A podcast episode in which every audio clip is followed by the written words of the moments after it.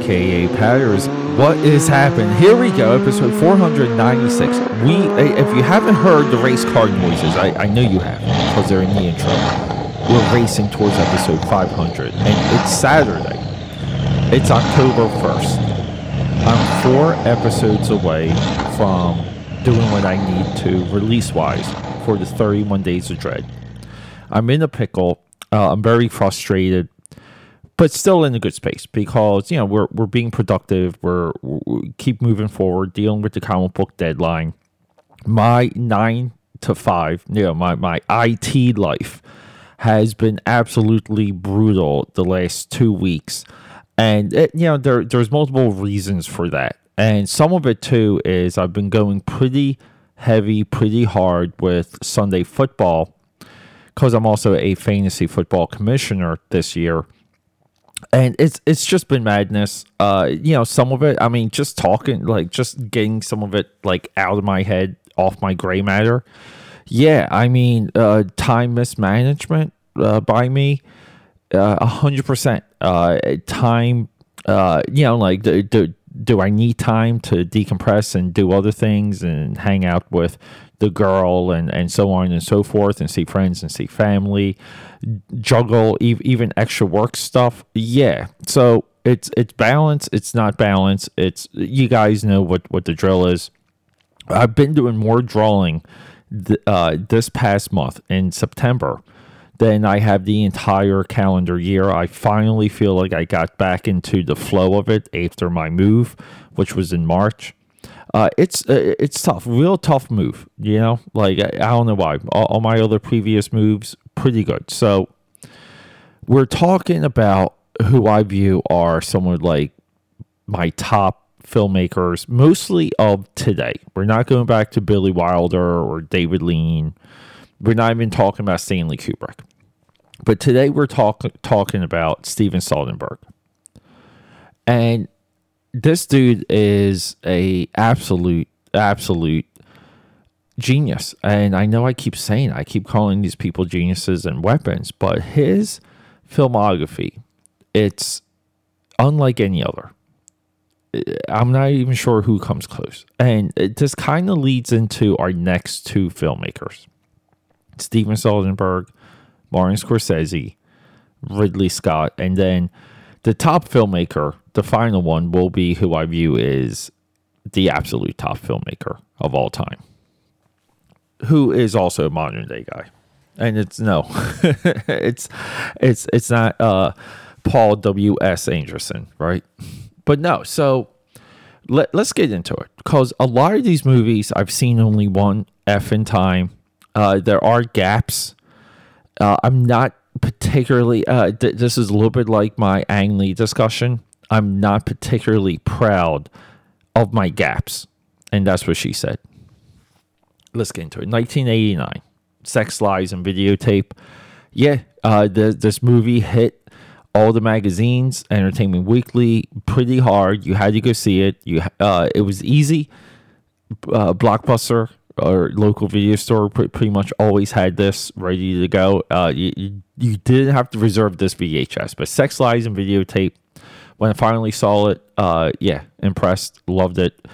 It is uh, hardcore, boiled down, and it's it's just about the story. And this is where I think Soderbergh is like maybe the best story guy we've ever seen because he doesn't need a lot to make movies and he makes movies again like high and low that's one of our requirements low budgets and big budgets 10 poles and, and not so 10 poles experiments he does it all Kafka, Hans Kafka, right? Hans Kafka, the adaptation of the short story. Uh, I believe I started watching this uh, 1991. Uh, King of the Hill 1993, never seen. The Underneath 1995, I haven't seen. 1996, two movies I haven't seen Gray's Anatomy and Schizopolis 1998. Uh, you, we can say this is going to be my intro. George Clooney, Jennifer Lopez, Out of Sight. Uh, th- this is when uh, Elmore Leonard uh, in, entire bibliography was being rated thanks to Get Shorty, Get Shorty thanks to Pulp Fiction, Pulp Fiction thanks to John uh, John Travolta. Uh, everyone was uh, about these style of movies. I'm pretty sure it's El, uh, Elmore Leonard. I could be mistaken. I would have to look that up, but but it's a great movie. Great movie. Uh, loved it. 1999. Again, transformative year. We have two. We have one. We have the Limey.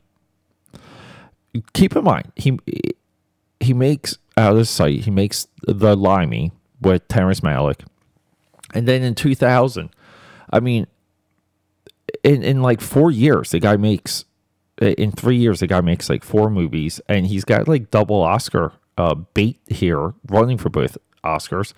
Erin Brockovich in Traffic. Uh, he was Best Director, Best Picture throughout all the, the critics boards. Uh, both of those movies still hold up. Erin Brockovich is Julie Roberts' absolute best performance, uh, probably her best movie. Uh, Traffic is relentless. Uh, I remember Traffic of like there was this movie and there was another movie called Amores Perros and for some reason, uh, you know, like the orange drug cartel, yellow Mexico type uh, vibe or filmmaking really hit the lexicon and has yet to leave. I mean, just look at Cartel on Netflix. 2001, uh, first tentpole movie, Ocean's Eleven remake, all star cast, uh, set up to suck. One of the best heist movies of all time.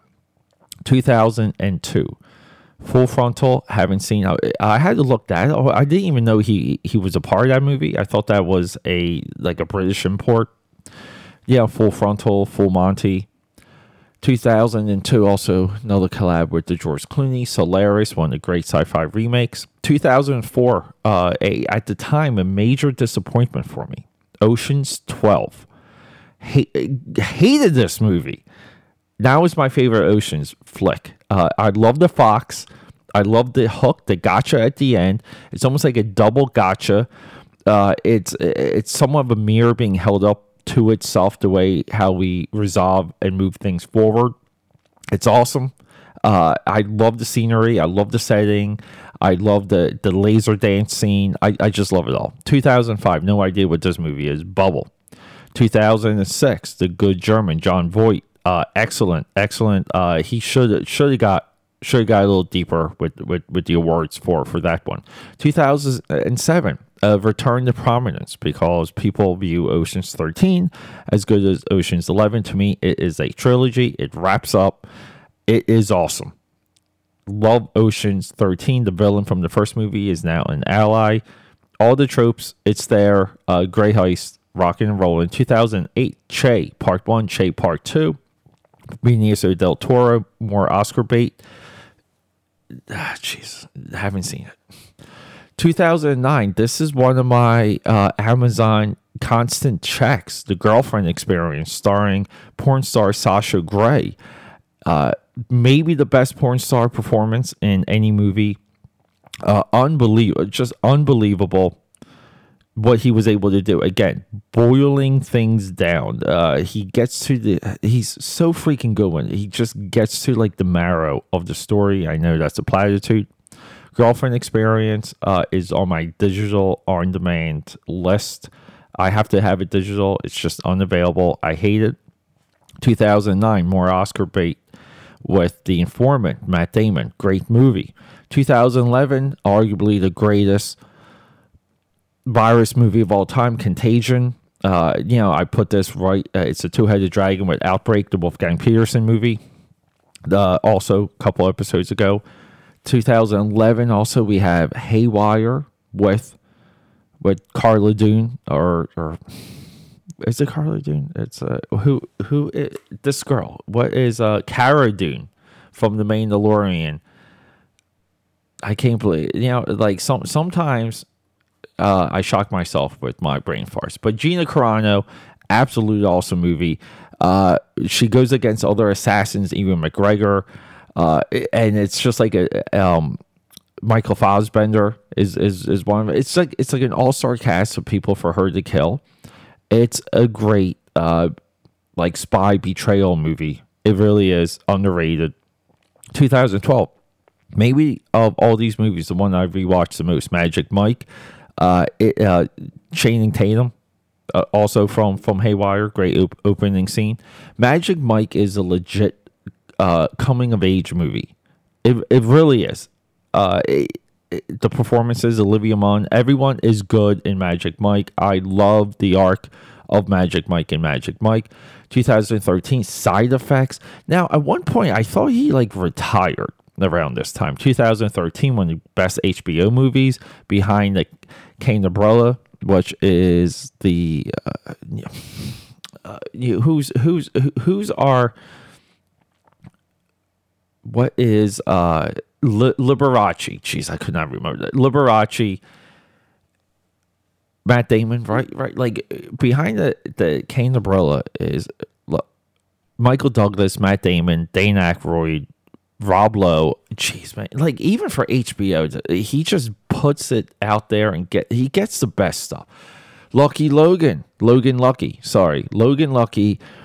So at this point, Steven Soderbergh does like relevant movies of the time, meaning like Sex Lies and Videotape, like movies of a period. He does period pieces. He's te- with Che technically foreign movies because it, it's it's basically all Spanish. Does tent poles.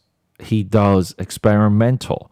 Uh, he Gina Carano, Sasha Grey. He pulls people out of nowhere and, and gives them things.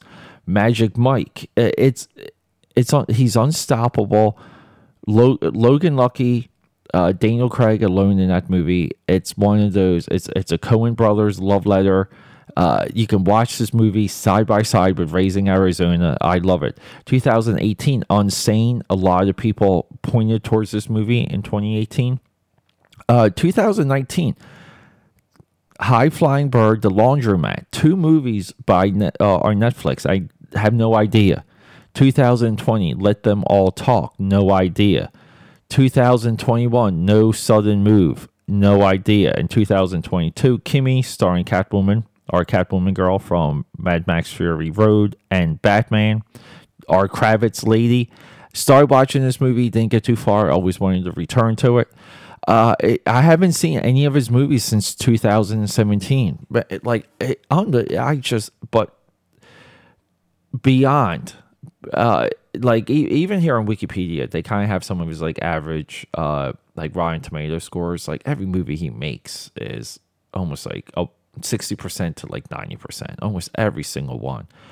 Uh, accolades, box, box office, again, flexing muscle with low budgets, flexing muscle with pulling people out of obscurity, giving people work to do. He is a. Uh, he's a genius when it comes to storytelling.